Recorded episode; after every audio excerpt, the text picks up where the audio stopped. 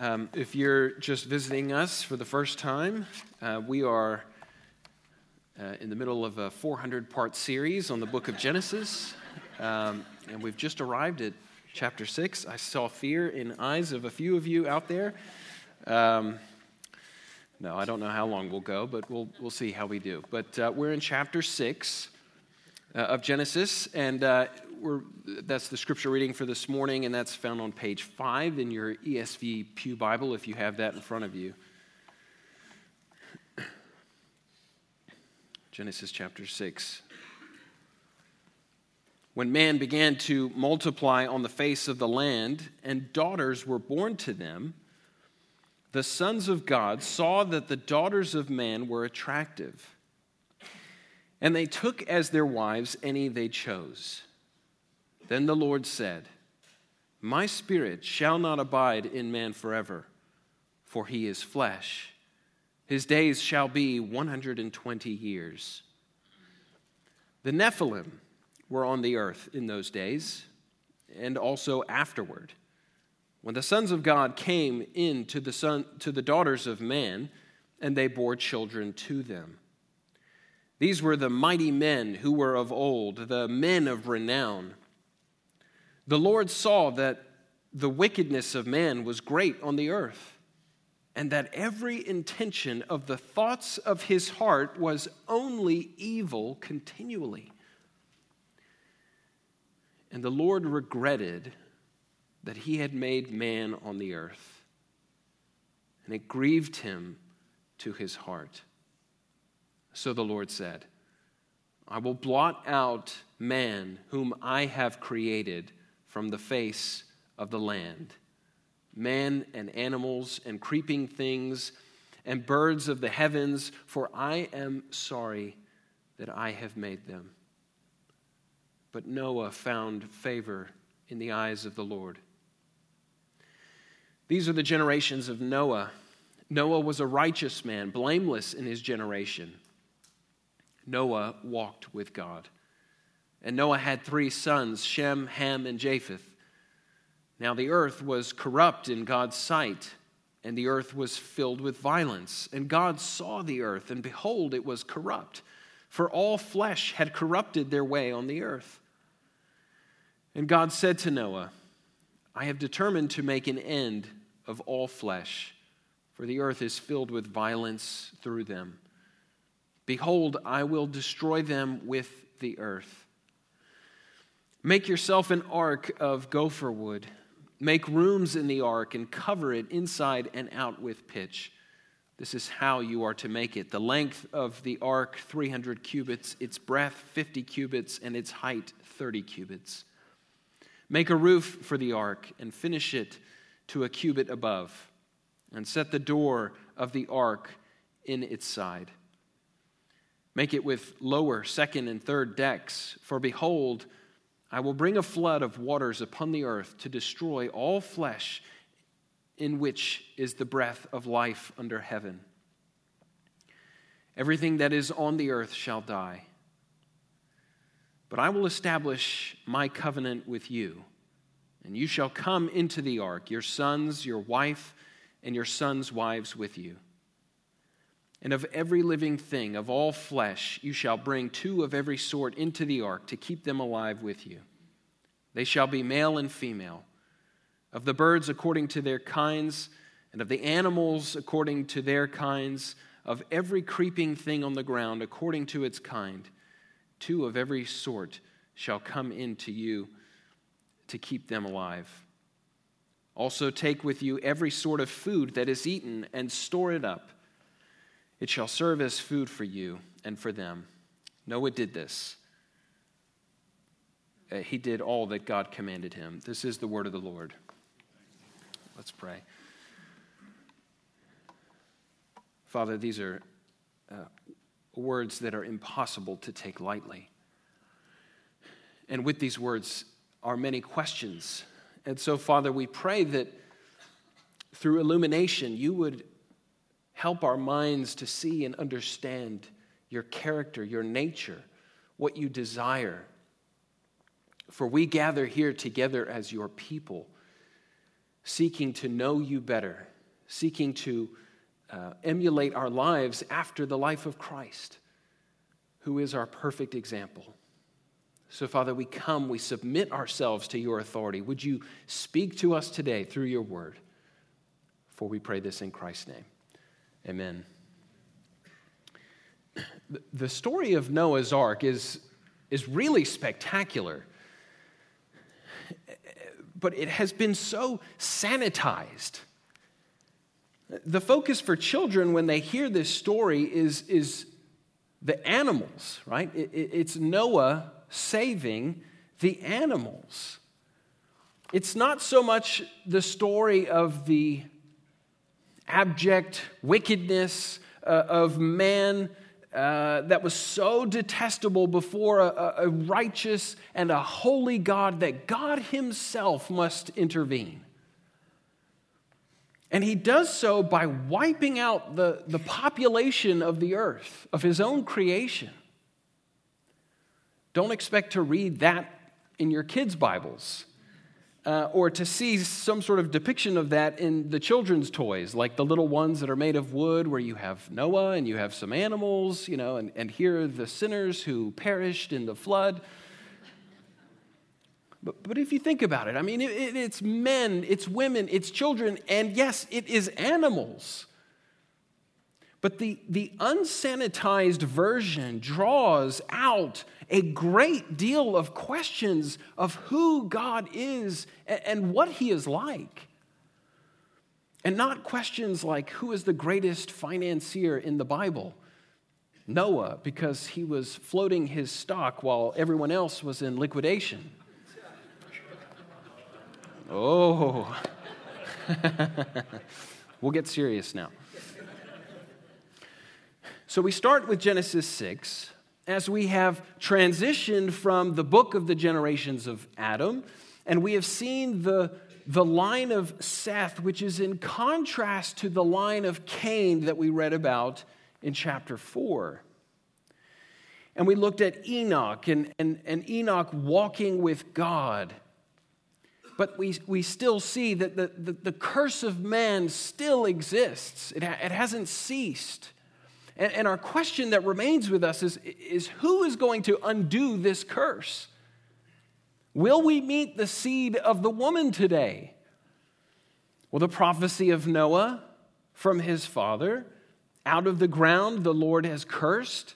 This one shall bring us relief from our work and from the painful toil of our hands. And that sounds very promising. And we read in chapter 6 of the sons of God and the daughters of man. This little section of scripture has confused people and scholars for a long time. Uh, I have a friend from college who insists that I need to teach from Genesis 6 and tell everyone who the Nephilim are. Uh, and he references this to me all the time. Have you preached on Genesis 6? So I got to tell him this week, I'm preaching on Genesis 6. He was very excited. because here's the thing some people think that the sons of God are angels. Some people think that the sons of God were these uh, royal, tyrannical successors to Lamech. But I think the simplest explanation may be the right one. And so you won't be amazed at this. It's, it really is quite simple. And the simple explanation is that the sons of God are the Sethites, those that are in the lineage of Seth. And that fits the immediate previous context of the lineage of Seth that's given to us. And so, if the sons of God is the line of Seth, then the daughters of men probably refer to Cainite women, not Canaanite women, but Cainite women in the line of Cain. And the intermarriage between the Sethite men and the Cainite women help explain why Noah is the sole righteous offspring of Seth after nine generations. But look at the words that follow our two people groups here sons of God, daughters of man. What happened? the sons of God saw that the daughters of men were attractive, and they took as their wives any they chose. They saw it was attractive, and they took. I mean, does any of that language sound familiar to you? It's a repetition of the pattern of original sin from Genesis chapter 3. Eve saw that the fruit was good and she took it. And the penalty for eating of the fruit for Adam and Eve was death. And so God says, My spirit shall not abide in man forever for he is flesh, his days shall be 120 years. Meaning that God's life giving spirit, which creates and sustains life, will be withdrawn. And therefore, chaos and disorder will destroy the earth and wipe out life. And just as God did not take Adam and Eve's lives in the moment of their sin, he is patient and he allows for 120 years before the destruction will come. Now, this certainly shows us the character of our God. He, he says something will happen, and it will happen, but He is also gracious. He is also patient. You know, for a long time, I thought that that meant that. Uh, that man could not live past 120 years. That's the way it reads at its uh, initial reading. You see, that's why you see a lot in the charismatic movement, like Kenneth Copeland, talking about declaring things into being, speaking things into existence, which is something that's reserved only for God. And I've seen videos of him making these declarations of living 120 years. I'm going to live 120 years. I'm going to live 120 years. I'm going to live 120 years. Well, he's like 86 or something, so I guess we'll have to wait and find out, see if that actually comes about. Who knows? But who are these Nephilim? Who are these people? These offspring of the, the sons of God and the daughters of man mighty men of old, men of renown. It sounds positive, right? I mean, this sounds like a, a good group of people. Is this not a positive caption? Isn't this what we're all looking for? We, we all want mighty men, we want warriors, we want giants, we want men of renown. Compare this with how Noah is described in verse 9. Noah was a righteous man blameless in his generation, Noah walked with God. Noah is a humble man who has submitted himself to God. He is not a valiant warrior. He is not a man of renown yet. He is not a giant. He is not marked by violence. And what happens? One is saved and the others perish. One is a name that people for thousands and thousands of years will still remember, and the others are remembered for nothing other than being a strange group from Genesis chapter 6. And the Hebrew root for the name Nephilim means to fall, perhaps uh, suggesting their fate. What is strange is that the text tells us that their line continues after the flood which reminds us that these same kind of horrible people existed after the flood. And so obviously we have to conclude that, that through one of Noah's daughters-in-law, uh, daughters-in-law that, that line continued. And the continued fallenness of man exists after the flood. And now we get into the challenging part of this chapter, as if that wasn't hard enough. And this is where I want to set up camp for us uh, for the rest of the sermon. Verses 5 to 8. And we're going to draw our points uh, this morning from this section, these verses here. And our first point is the depravity of man. The depravity of man. all of mankind, as we said last week, was and is depraved. It was not that Cain was wicked and depraved and that the rest of the lineage of Adam uh, was good. It is that all of mankind is depraved. If you remember from last week, we discussed how there was a point in time when Enoch, who walked with God, was reconciled with him.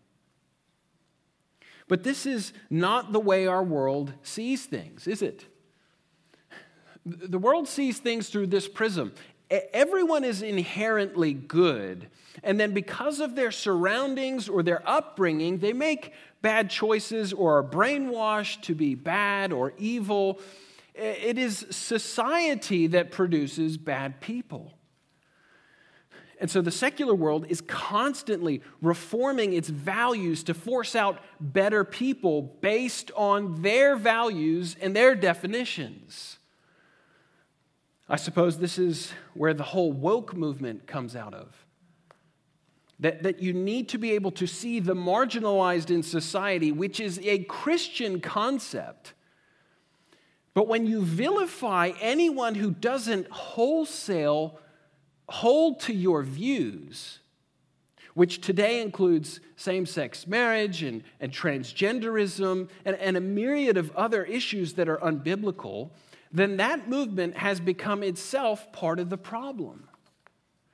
And it shows that anything that is not led by the Spirit of God is doomed to implode on itself. And so now, many woke people are not woke enough because some other group is added to this list of marginalized. This is why J.K. Rowling, who is a pro homosexual feminist, is now canceled because she refuses to support transgenderism. Well, there you go. That's my 30 seconds of politics. I hope you enjoyed it. Look with us, look together at verse 5.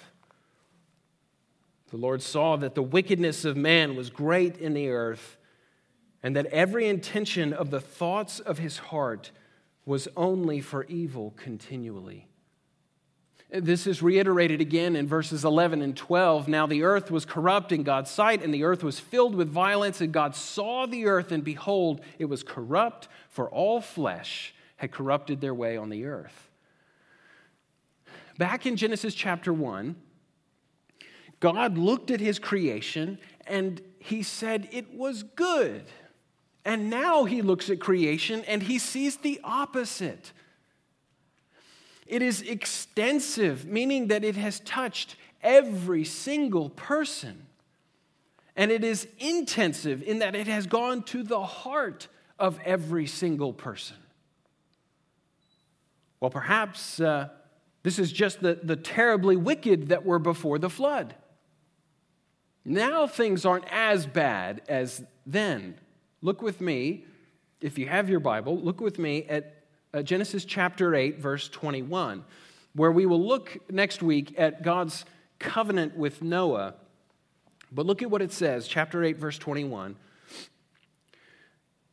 The Lord says, I will never again curse the ground because of man, for the intention of man's heart is evil from his youth. That is after the flood. The poison has remained in the human race. There is no part of us that has remained untouched by sin. We do not do anything or say anything of ourselves that is good. You have no thought that has entered your mind. You have no uh, uh, words that you have spoken, you have no actions that you have done in and of yourself that is good. It is the image of, of the glass of water that has uh, just a few drops of poison in it. It is not concentrated cyanide, no, but there is no part of the water that does not have poison in it. That is total depravity. And so we move on to verse 6, and this is point two. And this is God's response to the corrupted world. And the Lord regretted that he had made man on the earth, and it grieved him to his heart. And it's here that we need to spend a little bit of time explaining this passage. Uh, a friend of mine was leading a, a Bible study of sixth grade boys recently when this verse came up. And one of the boys said, Are we all mistakes? And my friend asked, Well, what do you mean by that? And then he pointed to this part God regretted making man on earth. Does God make mistakes? How can the unchangeable, sovereign God regret a decision that he made?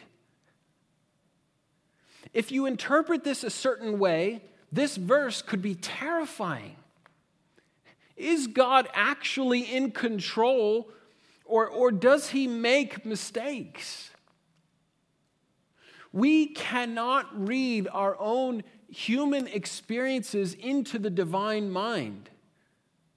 This is our feeble attempt to use human language to convey an extremely deep emotion from the God of the universe. And in our feeble, weak minds, this is the emotion that helps us understand God's response to the abject wickedness of creation. But to keep us from steering into incorrect and unhelpful views of God, we need to balance this passage uh, and passages like this with others that help us more fully understand what is happening here. So, all we can work from is what we know from Scripture. We know that we are important to the Lord. We know He expresses grief and anger when we sin though he does this in a manner that is appropriate to his own nature. We know that God is not incapacitated by emotions. We know that nothing surprises him. We know his character never changes. And we know that God ordains all things, whether or not they bring him joy. Ultimately, he does this for his good purpose. Our world is filled with violence and abuse and destruction and fear, and this grieves the heart of God. But our world is also filled with selfishness and pride and arrogance and greed, and this too grieves the heart of God. But the question would be if God takes all of this away, would everything be better? You see, this is the gospel in Genesis. We read over and over again just how wicked and messed up man is.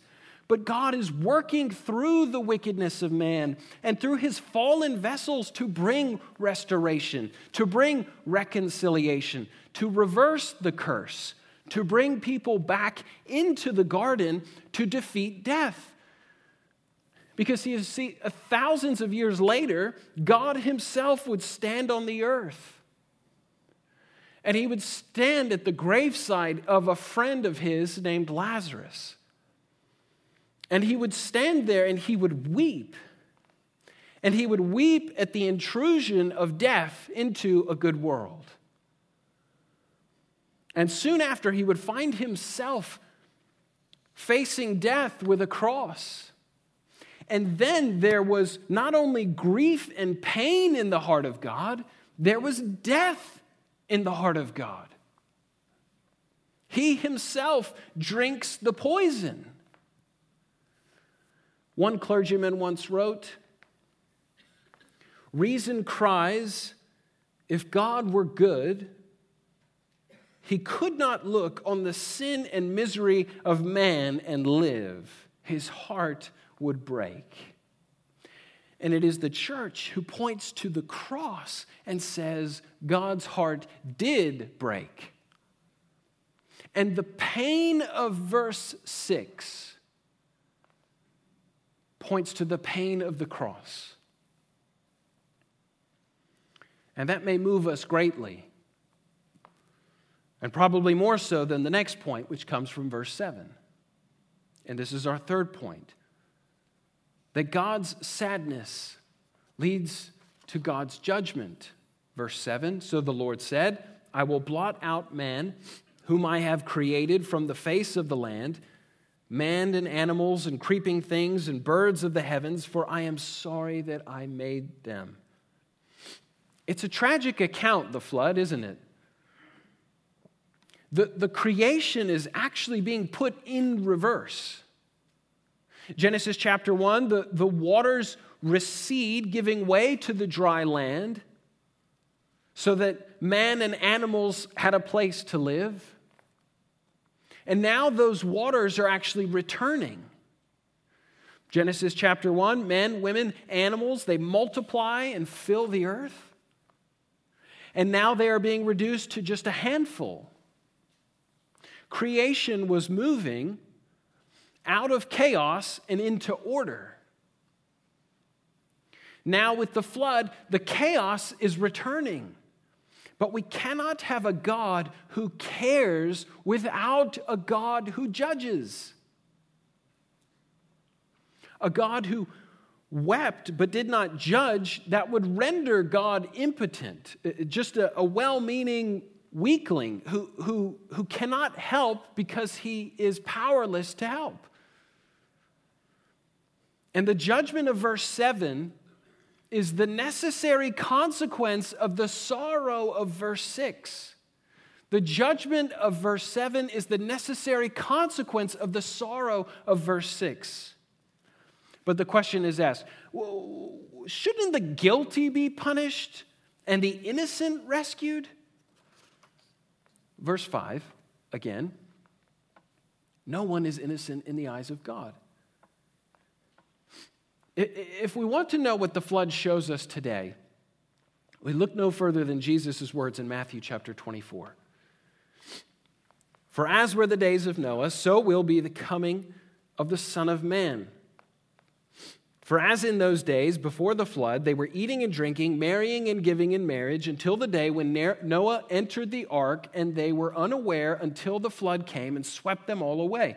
So will be the coming of the Son of Man. Everything was normal. Life was normal. People were going about their, their, their usual day. Two men will be in a field, one will be taken, one will be left. Two women will be grinding at the mill, one will be taken, one will be left. And so Jesus said, the flood is a sign of the last judgment. And it is a warning to get ready. And what we don't like about it is that the verdict of verse 7 is a just verdict. This is what we deserve. We think it's hard that God should destroy so many, when in actuality it is merciful. What do I mean by that?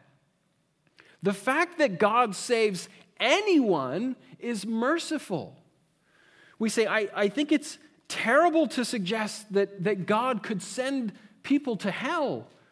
If we actually understood our own depravity, if we actually understood our wickedness, our sinfulness, we would word that the other way around. I think it is astonishing that God, in His mercy, allows anyone into heaven. Our final point this morning is from verse 8, which is that God does rescue some.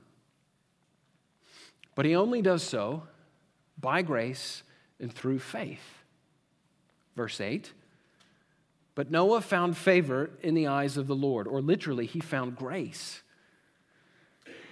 Let me tell you what this does not mean. It does not mean that Noah deserved God's goodness or favor. It does not mean that the, the poison of original sin is somehow bypassed uh, with Noah that, that, that Noah, of all people, is in some way perfect. What happens after the flood makes that clear that he wasn't. We might get the point a little bit more clearly if we reverse the order that we read that. Instead of saying Noah found grace or favor, we rather we say grace found Noah. God decided in his free sovereign grace to choose Noah and to show him favor. And when we are told in verse 9 that Noah was a righteous man, blameless in his generation, which doesn't mean he was perfect, it means that uh, someone who takes care to have a good conscience and that he walked with God, all of that in Noah was the result of what God did in him. He did not deserve it, but God has decided that he will rescue some as he rescued Noah. And in Peter's two letters, the Apostle Peter, he writes two letters about Noah. In 2 Peter chapter 2, he says that the flood proves to us that God really does judge the unrepentant. And he really can rescue those who trust in him. And in 1 Peter chapter 3, Peter says that in the water of Christian baptism are like the waters of the flood around the ark. In other words, the, the baptism and the ark are both signs of salvation to those who trust in Christ. And because the ark is a, is a sign of salvation and rescue, we have to recognize that it is God who saves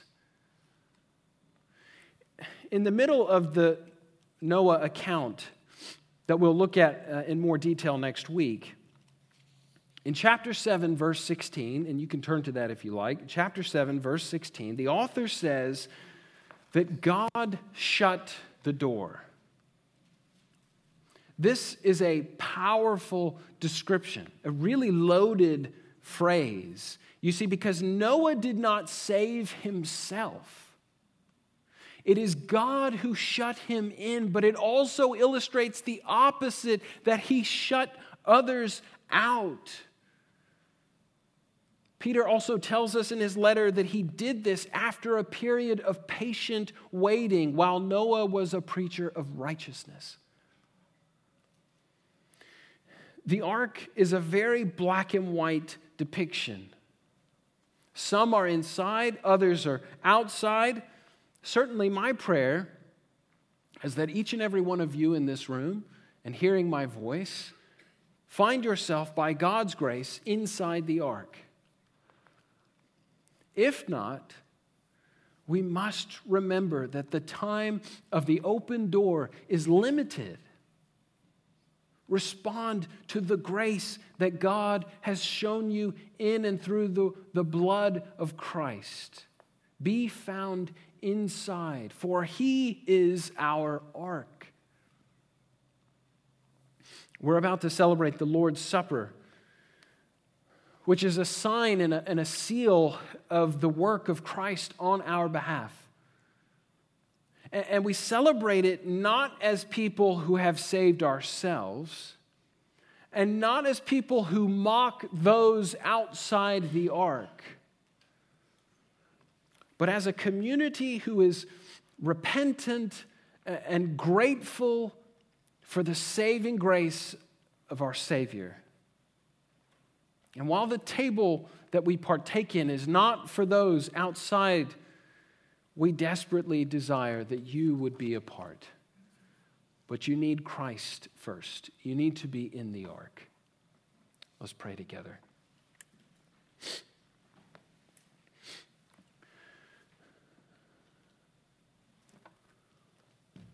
Father, these are deeply challenging passages that many people have read and have walked away from the grace of God because they said, I cannot believe in a God who does this and that. I cannot believe in a God of judgment. And yet, in that foolish phrase, they have actually walked away from the God of grace and mercy. And Father, we who are here, who find ourselves in union with Christ, can freely admit that this was not a work of our own that was done, but this is because of the work of Christ, and it is because you have brought this by grace to us in giving us faith to believe these things.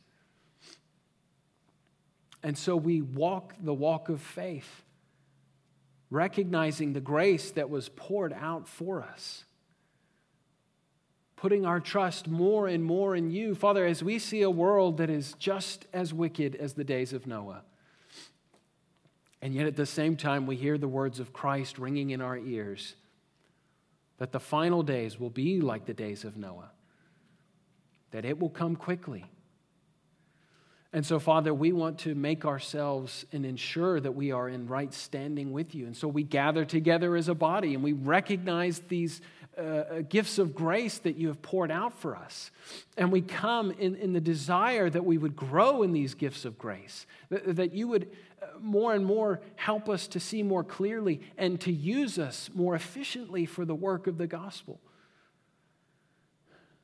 And so, Father, we thank you for these difficult passages because they reveal your character.